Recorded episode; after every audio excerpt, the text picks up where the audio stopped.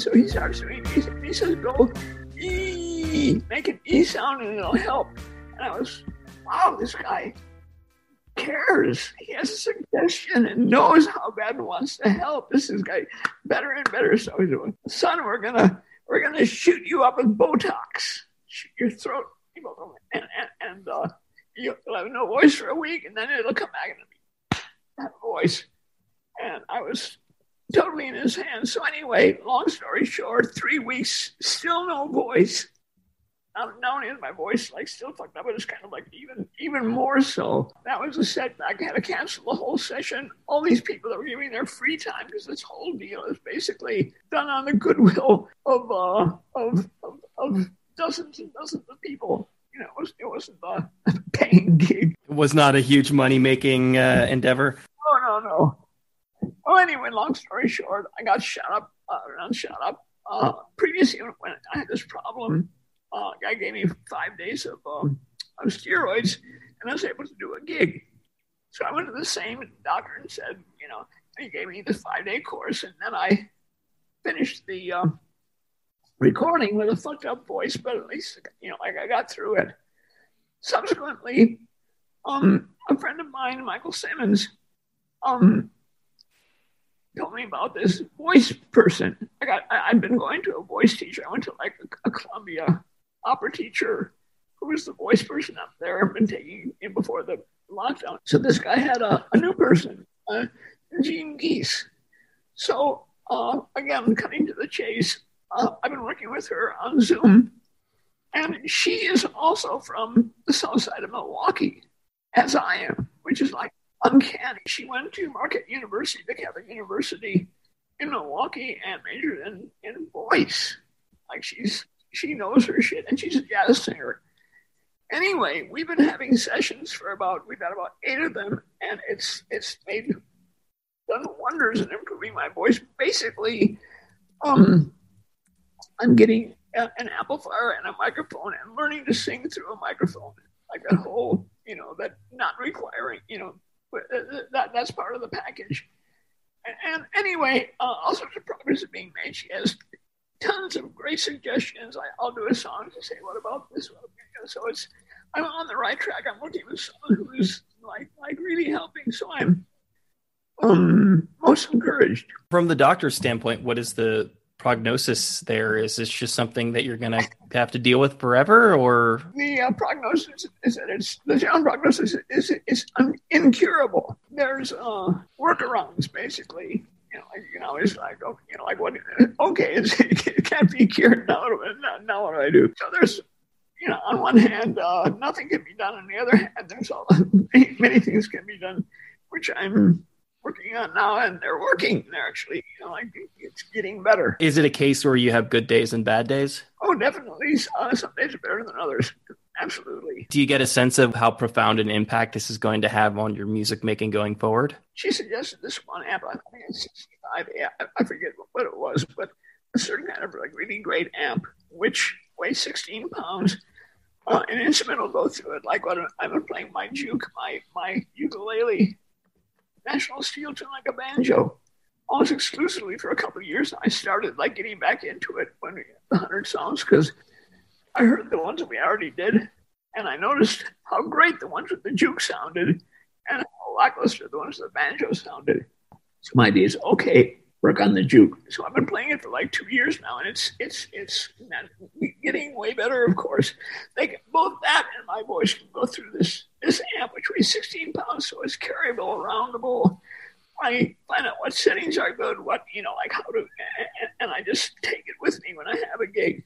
Totally portable, and I'll have um, a tool I, that I need to uh, take it forward. Not to mention, I mean, there's all these new approaches to singing that I'm trying out. So it's it's uh, it's uh, I mean it's uh, exciting and shit, you know, and uh, all sorts of other. The voice is weird. Let, let, me tell you one voice story. I was on some weird drug, some kind of like um, DMT sort of thing, but DMT only lasts for a very short time. And this shit had me in my head for two fucking weeks. I mean, really, we are up for two fucking weeks. Ketamine or not, not, not I've never had ketamine, so I can't really say. What was the scenario that you found yourself on this drug that you don't know what it was? Oh, well, I was a speed freak, mainly me and my ex lady. I probably a speed 12 years. And this is an interesting drug, drug that came our way. Cutting to the chase, suddenly, you know, you know Joseph Spence, right? Yeah, yeah. You know Melanie, of course. Right, right. For about six hours, I had suddenly I had this voice which was half Joseph Spence and half Melanie, and it was the funniest fucking thing. I, I, I, was singing and people were like like rolling on the fucking floor. I mean, like like I wasn't hallucinating that I was doing this weird amazing thing. I was doing this weird amazing thing, and I thought, well, how many would I have sounded like I was born in Egypt 700 years ago if I was born in you know in China 2,000 years ago, and, and you absorb the language when you're in embryo, like you said, like the resonance of, of, of speech that surrounds you um, gives you a jump jump starts your the way the way you're gonna the way you're gonna sound basically, and the idea of how many possible voices one can have and how to access them. Like suddenly I had access to what else do I have access to? Is there any way of like like like dialing it up? Uh, well, yeah, spirit possession, that'll do the trick. As I was saying before we started recording, and, and I was referring to your speaking voice, but this absolutely uh, applies applies to your singing voice as well. That you, before the video came on, it was clear that it was you because you have an immediately identifiable yeah. voice. Was that some, was it something that you developed? Is that just naturally your your singing style? Naturally, yeah. Like if you go to, go to um, recently released was the um, Wildest Dreams stream. Do you know about that one? Okay. Uh, in the 90s, um, I met these guys from Chicago and a band called the Dysfunctionals, Rich Krueger, Sky Vern, and they said, you know, could we play with you? Long story short, we, we formed a friendship. Um, and uh, I did some gigs with them in Chicago where they are and out here. And they released a cassette, like about 400 copies, called uh, "Not in Our Wildest Dreams." About, and, it was, it was, it's been re- it's been released on my label uh, streaming uh, just about a month ago. Um, the label is um, Don Giovanni. And yeah, again, cutting to the choice, the last thing I didn't know that Rich Krueger had um, this tape I gave him, which I recorded in 1956. I got a tape recorder for my high school graduation. What do you want? I want a tape. And um, I made up this a parody of Rock Island Line about the bus, the, the, the Oklahoma Avenue bus, which is the bus that my main form of transportation between you know home and high school. And it was like you know like with Rock Island Line, like like he lies about what he's got, you know, uh, uh, so he doesn't have to pay the toll. And, and in this case, like he lied about the transfer being sealed back. You know, point is, I, I heard the fucking thing again. Damn, I had that same fucking, you know, quasi Midwestern hillbilly voice. That guy kind of sang it in the hillbilly style. I mean, I first heard hillbilly music in 1943, Pistol Packin' Mama. That's the 1943 song. And also one called There's a Star Spangled Banner Waving Somewhere, which really, like the melody, absolutely, like fucking killed me. And then I heard Jo Stafford as Cinderella, G Stump doing Temptation. My main imprint, Jo Stafford, of course, the popular singer, very good and very well rounded. With this guy named Red Sovine, they did this parody of Temptation. You came, I was alone. I should have known you were temptation. Like 30s, very dramatic. And, and, and they do it this hilly style. And you came, I was alone. I should have known. Chucks, I should have known you were TMP dash T A Y dash S H U N and she channels Maybelle Carter. I was like, it's glorious. And the idea of taking these great American sonic incredible structures and doing them hillbilly style was, uh, you know, like um, an epiphany from when I was 10 years old. Being from Milwaukee, how are you so steeped in hillbill music? Well, like I say, 1943, hearing Pistol Packin' Mama, and then uh, and then subsequently, like uh, in the late 40s, I heard uh, uh, Money Marbles and Chalk, an occasional country song. It was it was still called hillbilly music. They didn't they didn't start calling it country western until 1949, like they used to call uh, rhythm and blues. Used to be called race music, like it was race music and hillbilly. And in 19 uh, 49, Billboard changed it to rhythm and blues and country and western. So anyway, I was hearing occasional crossover stuff because stuff was crossing over. And then um, when I discovered folk music in 1956, like that sort of suddenly this this whole this whole thing blossomed up. I went to Nashville in 1957 and uh, went to Grand Ole Opry, and of course was exposed to old timey music and finally heard the Smith anthology. At which point it was like you know game fucking on. You heard the old folk music and and you were like, "That's this kind of music that I want to make." That's the stuff. The fact that it was so strange and uh, so American, and, and, and I, I, I, I had well me and thousands of other of my contemporaries felt that uh, they had to continue doing this music or the sacred flame would go out. And of course, uh, the sacred flame did quite the opposite. Like like uh, all, all, of knowledge of traditional music is like you know growing. I'd love to see stats on how many people are playing old time music, like how many you know traditional. There aren't any, but like I I'm, I'm guessing the numbers are probably rising pretty steadily. Strange is a great way of putting it. I, I remember the first time that I heard the anthology of folk music and I was sort of taken aback because I, I, I do think that to some degree, at least, obviously, I'm a couple of generations removed from it, but the folk music that I heard that was filtered through New York City in the 60s was at, at least the stuff that I kind of became popular and has continued to survive, it does seem to some degree like it was homogenized a little bit or did lose some of that strangeness. The Rounders, and you obviously are a big part of this, kept that sort of that that weirdness to it, but you know, to some degree, it, it does seem like some of the artists kind of lost that original edge. It's basically it's uh, it's goofiness. He's been telling stuff was like like goofy as shit. I mean, you know, I mean, and, and I mean, like you know, Uncle Dave Macon the Dixie Dewdrop and you know the, the, the fruit jar drinkers and the Skillet Lickers and you know I'm very big into Goofy. I think that the whole concept of Goofy is, is one of the most liberating, um, mind expanding concepts that there is. Actually, I do believe that goofiness could save the world if it was installed thoroughly enough in humanity. What's your sense of why that goofiness was lost? Was were were people just trying to be taken too seriously? Were they trying to be too cool?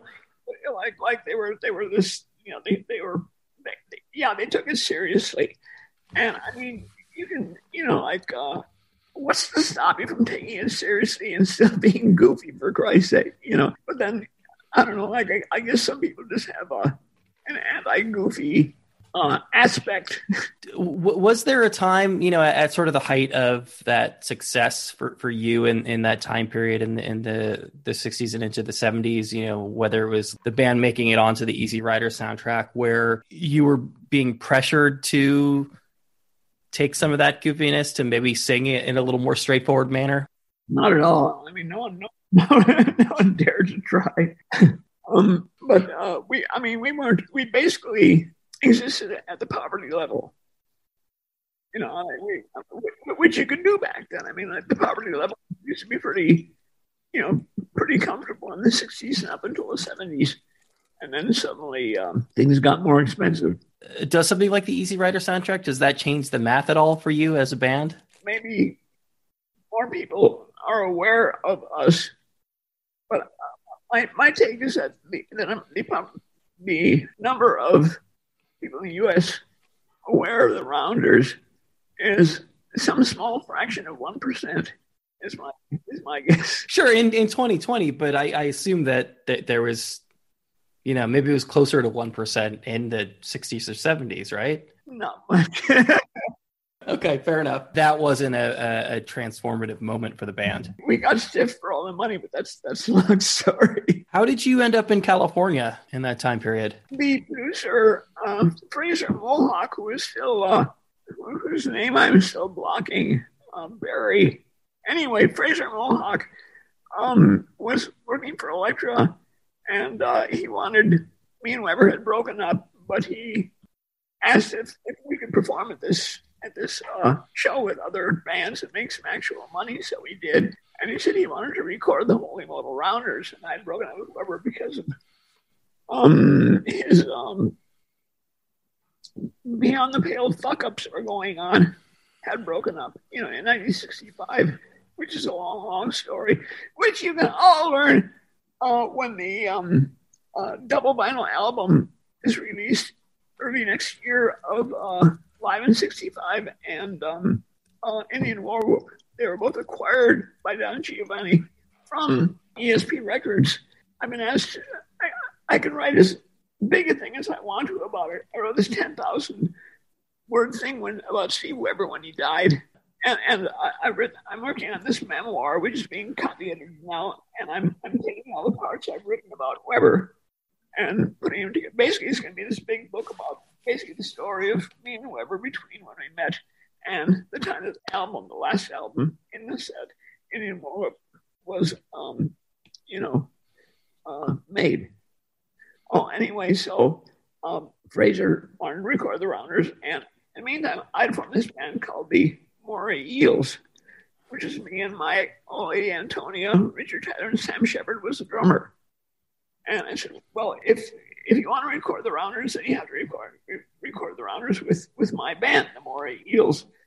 And uh, the Moray Eels eat the Holy Modal Rounders was, you know, like implying all that. But after making the record, decided to continue playing together. The Moray Eels plus Weber. So obviously it was the Holy Modal Rounders again. So that was, uh, and, and, coincidentally, uh, at the same time, Sam Shepard was asked by Antonioni to go to Southern California to write the script for Zabriskie Point. So like like suddenly, you know, like like the stars were obviously aligned. Yeah, Sam Shepard, I understand it pretty okay after the Holy Modal Rounders. yeah, he did good. So how did that bring you to California? That's where the Elektra studio was. And we wanted to make the album, uh, Elektra was in Los Angeles, so we had to go to Los, we had to go to, to, to the Elektra studio in Los Angeles, where Sam also had to go to write the screenplay at other points in your life, maybe the idea of just uprooting and moving to California wasn't as big of a as big of a deal as it would be at this point. Well, actually, when I when, when I got to New York in '59, I was 21,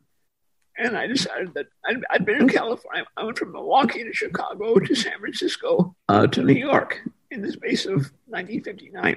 I decided, well, I can do whatever I want. So I got there in October. When it gets cold again, I'll go to California and I'll go you know, and, and, and, and that's what I'll do. when you know, like I'll, I'll you know, and then I'll come back to New York. And I thought that's, you know, that's, that's, I, I can do anything I want. I'm 21, you know, so that's what I'm going to do.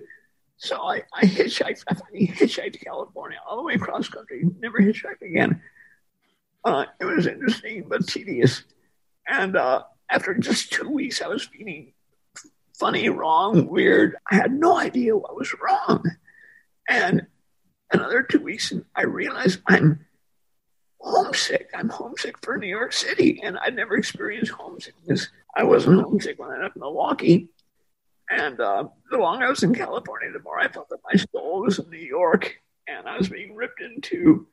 And um, I went back to New York. How long did you last in California? We got there in March and came back in October. Not even a full year. No. You know, I was going to ask you sort of to compare what the, the New York scene and the Los Angeles scene felt like at the time, but that might be unfair because it sounds like you probably didn't really have enough time to really ingratiate yourself into LA. And sort of my general cultural awareness, you know, goes back decades. When I got to um to uh, the West Coast in uh, 1960, I was in Berkeley, and um, I joined by a friend uh, long story short, uh, and we started driving back and forth between Los Angeles and San Francisco a lot. And they, they were, uh, well, at the time it was sort of like, uh, like you have to sort of be on one side. And, and uh, San Francisco was, was, was hipper than Los Angeles. We'd go down to LA, it would be it would be more it would be more slick. Um, there'd be more people, uh, but it was interesting. Like look at the style of uh, California bands in, in the 1960s, like like like the Mamas and Papas are pretty quintessentially Los Angeles, and uh, you, know, you know the Grateful Dead. You know, but the point being that they're they're they're both they're both valid, they're both interesting, and and and having having both takes is so much better than having only one. New York's another pole of the whole thing, of course, but um, I'm I'm very New York has more stuff going on on one hand. on the other hand, there's stuff going on. Like when I got to New York in 1959, I felt that there were almost a dozen people that I had met that I could say anything to them and it would be okay. And they could say anything to me and it would be okay. And priorly, I thought, you know, there there isn't anybody like that anywhere. And then suddenly, and my point is that right now, uh, I could go into any American town uh, with um, 10,000 people or even 5,000 people and find someone that I could say anything to and it would be okay. And they could say anything to me and it would be okay. You think that's a, a cultural shift? Oh, yeah, absolutely. I mean, there there is much more uh, openness. I mean, the fact that um, I mean they threw Lenny Lenny Bruce in jail for saying "fuck" on stage. More puritanical ideas of, of people just being more more reserved back then. Oh yeah, well uh, this has been an ongoing thing, but but it's, I mean there's been a profound difference in the last you know several decades, of course, and it's been a good thing. you mentioned some some things that that Stephen did that were were beyond the pale at that point. What what did you what what was beyond the pale for you at that point in your life and your career? We're in Baltimore. Gig in Baltimore, and uh, there's a chain called the Hot Shoppe. Hot Shoppes, sort of like like Howard Johnson's, like a like a chain of you know, and it's um, it's a weekday and it's lunchtime and the place is crowded, and we're in there, and Weber proceeds to give hashish to the waitress. Hey, hey, I can give this hashish here. Get put in, you know, like I mean, like, and um, another example of the, of the time, he'd be up for like, generally speaking, up for five days and crash for three. That was the uh, you know, that, that was his pattern when he was uh, in his speed freak days. And um, by early 1965, he went through this period in which he was up for more like uh, five days and then crashed for three. And while he was up, every sentence he said had absolutely nothing to do with the sentence before or the sentence that was to come. Mean, actually, like I, I, in retrospect, I, I, would, I would, I would kill for a recording, you know. But uh, and, and, finally, he started missing gigs. And when he when, when, when, when he when he blew up the third gig, that was that was the last straw. That was in like July of '65. I mean, you alluded to your own speed days, but it, it never got that bad for you. Define bad. His his behavior being beyond the pale. Was there anything that you sort of did yourself or saw in yourself that that would have been beyond the pale for you? Well, basically, me and Antonia were just like do music for days and days now. Or else if there's a gig I do, the gig like like uh, I quit taking it in '75, and uh, so my last you know speed gigs were with the Unholy Modal Rounders. Not, not all of them, but like uh, frequently, I'd be you know like speeding during a gig. Did you ever find uh, drugs to be um, beneficial for the for the creative process or for the music making process? Yeah, I mean, um, I've been smoking pot since um, I tried it in 58, but nothing happened. And then uh, I smoked a lot of it when I got to New York in 59, but um, um, I never got high. I got high once on a hash. And I was in California. When I was in California after New York, uh, one day um, I smoked some pot, and suddenly the refrigerator was very funny. And um, at which point, so uh, I still like to smoke pot before playing music. It just, it just, um, it's more fun. Uh, I like to do it longer, uh, and uh, it's interesting. Like, like um, one day, a Walker Shepard, Sam's kid. Um, I'm in record with him and, and Eli Smith, which is just needing one vocal track to, to finish. Anyway, so he's at the house and we're playing music and double banjo stuff, and it's kind of uh, let's smoke some pot and so we, you know, and, and, and Bing, like, like suddenly, like, like it was, it was interesting, and something was happening. I mean, the stuff works basically. It gets back to that that idea we were talking about earlier about the weird side, about the goofy side. It, it sounds like you're able to tap into the goofy side more on pot. Actually, I come to think that that, that is true. That is true. Absolutely.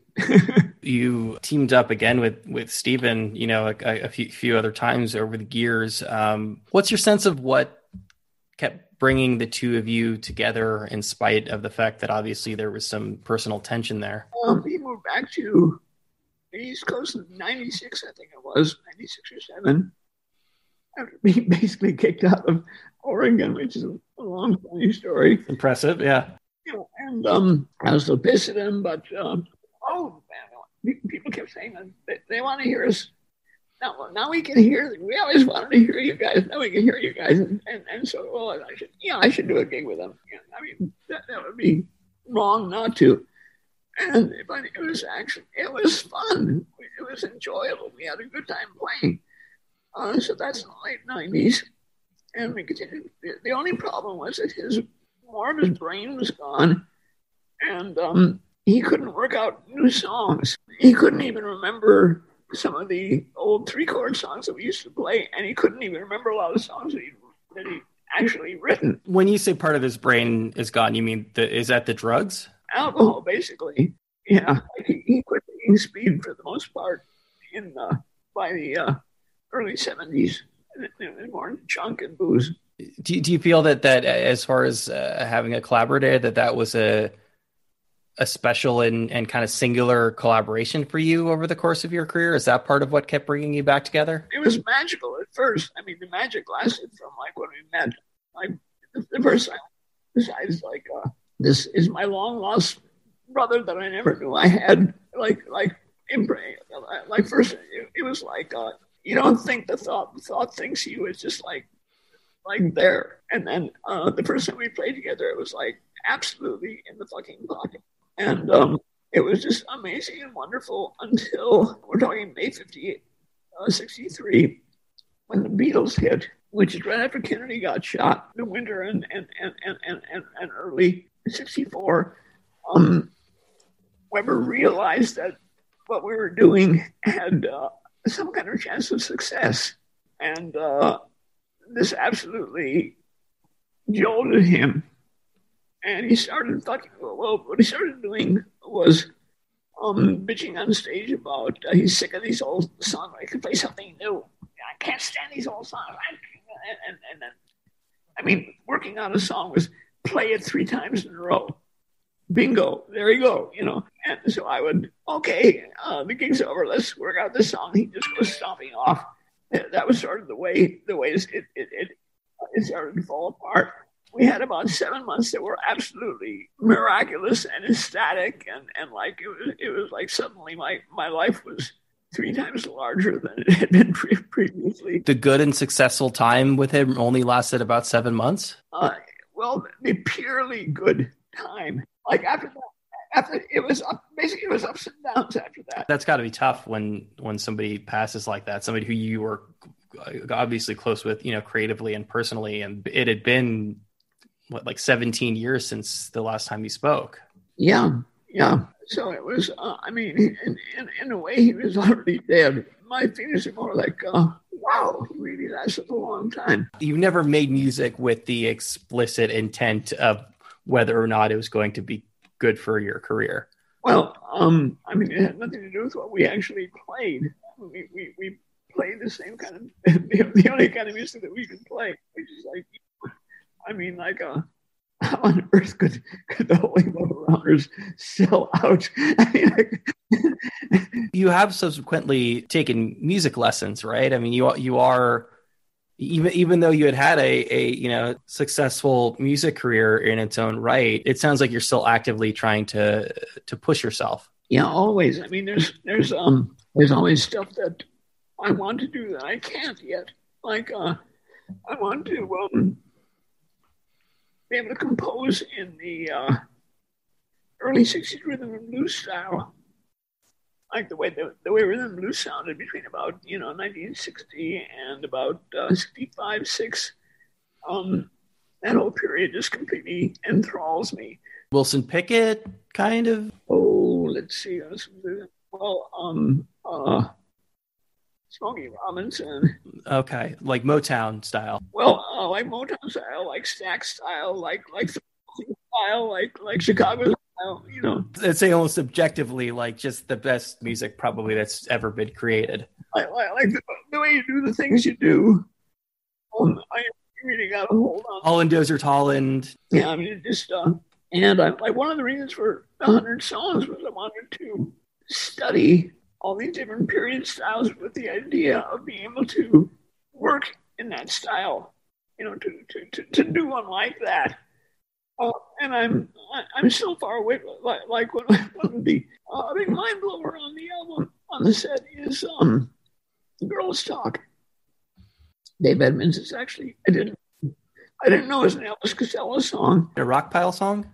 Yeah, when I heard the original Costello version, you know, I, I'm gonna get a lozenge, lozenge, lozenge, lozenge, and found. Yeah, Dave Edmunds, I always considered to be. I mean, obviously, you know, he was uh, Stiff Records and you know a contemporary of, of Elvis Costello and Nick Lowe, but he was also very much kind of in that rockabilly style. And, and he actually altered the song. I mean, like like uh, the, the intro in a different key than the song is, and then the instrumental break going into the same different key.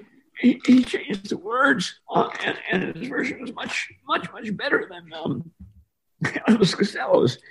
And um, again, cutting to the choice, I've been working on this song for months and months and months to be able to find it. Like like like uh, it, it took me months to be able to do it without having to follow it because it's, it's, it's sort of complicated. Um, and um, so I've I, I finally internalized that, and like I would I would I would I would I would kill to be able to like uh, make something uh, along those lines. I'm also uh, I would love to be able to write in the um, you know 1930s 40s Great American Songbook style. Tin Pan Alley. Well, Tin Pan Alley was basically invented by the uh, blacks and the Jews. Uh, the, the, the, before there was a Tin Pan Alley, which is in the uh, um, sort of mid 20s.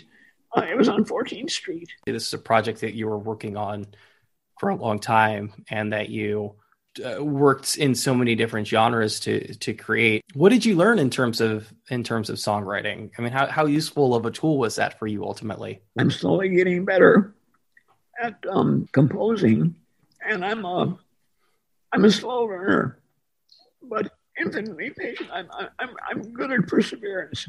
I mean, there's songs that I there's a song I thought of in the 1970s, and um, didn't write it until like four or five years ago. It was floating around in your head for that long. Well, it was called "Do It in the Graveyard." It was a song about fucking in the graveyard, basically. It sounds like a cramp song. but um, I finally got it about five years ago. Like the song, the song finally came to me, and it was like, um, and like um, uh, all the time in the world from uh, the me and Jeffrey second album. I had that song for years, and I showed it to Jeffrey, and he came up with the B, with with a B part, which totally transformed it. And then we finished it together. And uh, there was a, um, but that song, and, and Duke at the Beatniks was a song that I thought about for years and years and years again before I finally managed to, to nail it. We're talking about Jeffrey Lewis. Where does he rank in uh, the, the many collaborators you've had over the years? No question. Number one. What What is it about him that you work so well with? We met in all 04.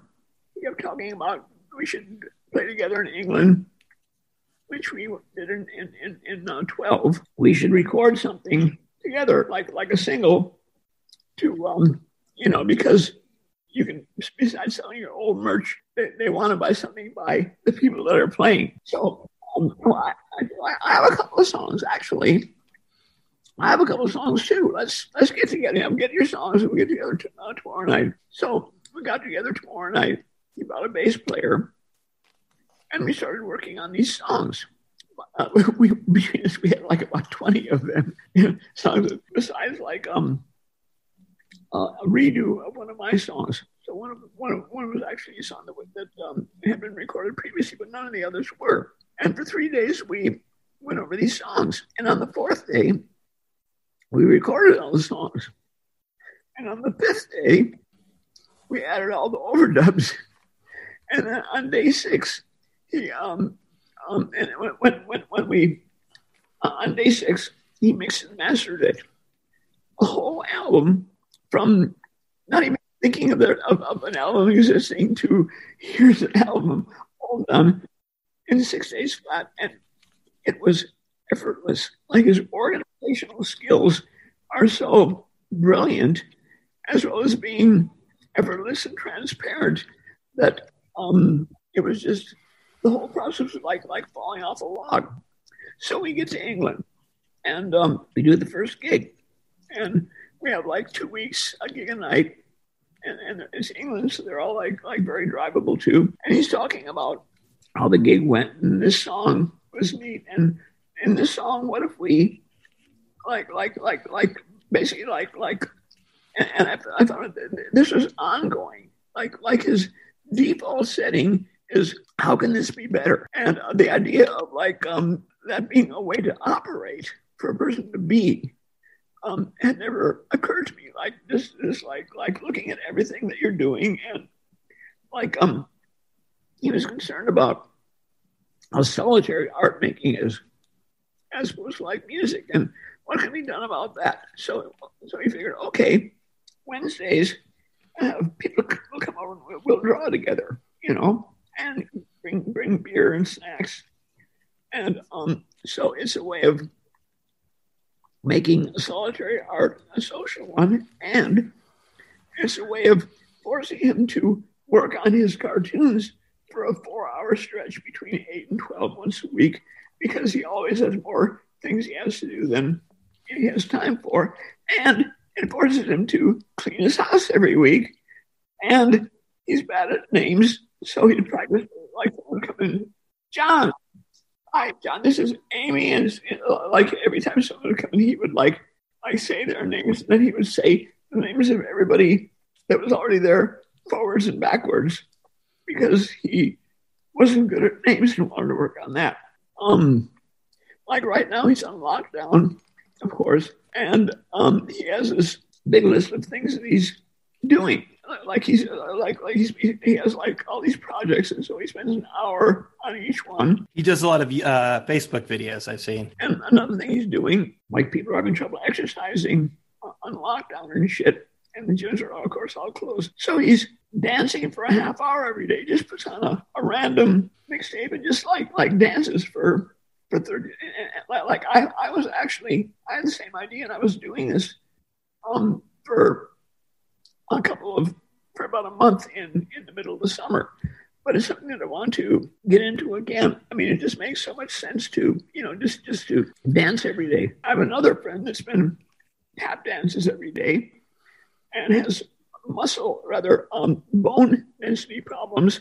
Um, her bones are being like like her doctor says her bones are getting like noticeably stronger since she's dancing every day. I mean, he, he's a very sane, but besides, he's he's really really nice. Like like a truly not a nasty bone in his body kind of guy.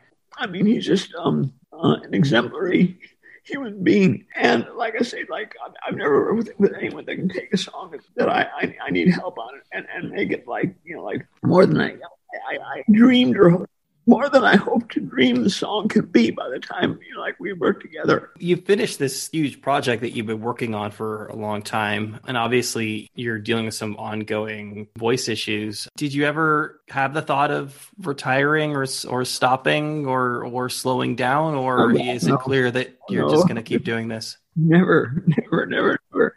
Um, I'm just so far from being able to accomplish what I would like to accomplish. Do you have an idea of what that is? Uh, do you have a sense of what what it is that would feel finite for you? Be able to um, compose in more varied and complicated um, structures, as well as you know, like like sort of kid bashing them. Like like like like one thing I'm doing right now, for instance, is do up songs like uh, rhythm and blues circa mid 50s to 1960 about taking those songs and treating them like contemporary cars. Like this 1959 model, and then customizing it, so to speak, by tweaking. Um, one way is to change the word or to add words. another way is to alter the structures, like change the chords, change a chord here and there, or add like a B part, like in a song, Church Bells May, May Ring by the Willows, 1956. And um, in the standard, you know, the, the, the, the like um, C, A minor, F, G, heart and soul progression, I put on a weird bridge on it, for instance, besides adding adding words. Like uh, just just because um, songs of the period, doo-wop songs were, were, were, were pretty straightforward, straightforward and simple. Yeah, and bending them and tweaking them is really fun thing to do. And I'm working on long, long ago from the 1830s, and working on my favorite um, shape note song, "All Is Well." Only doing it in a more rhythm bluesy style as opposed to 1880s.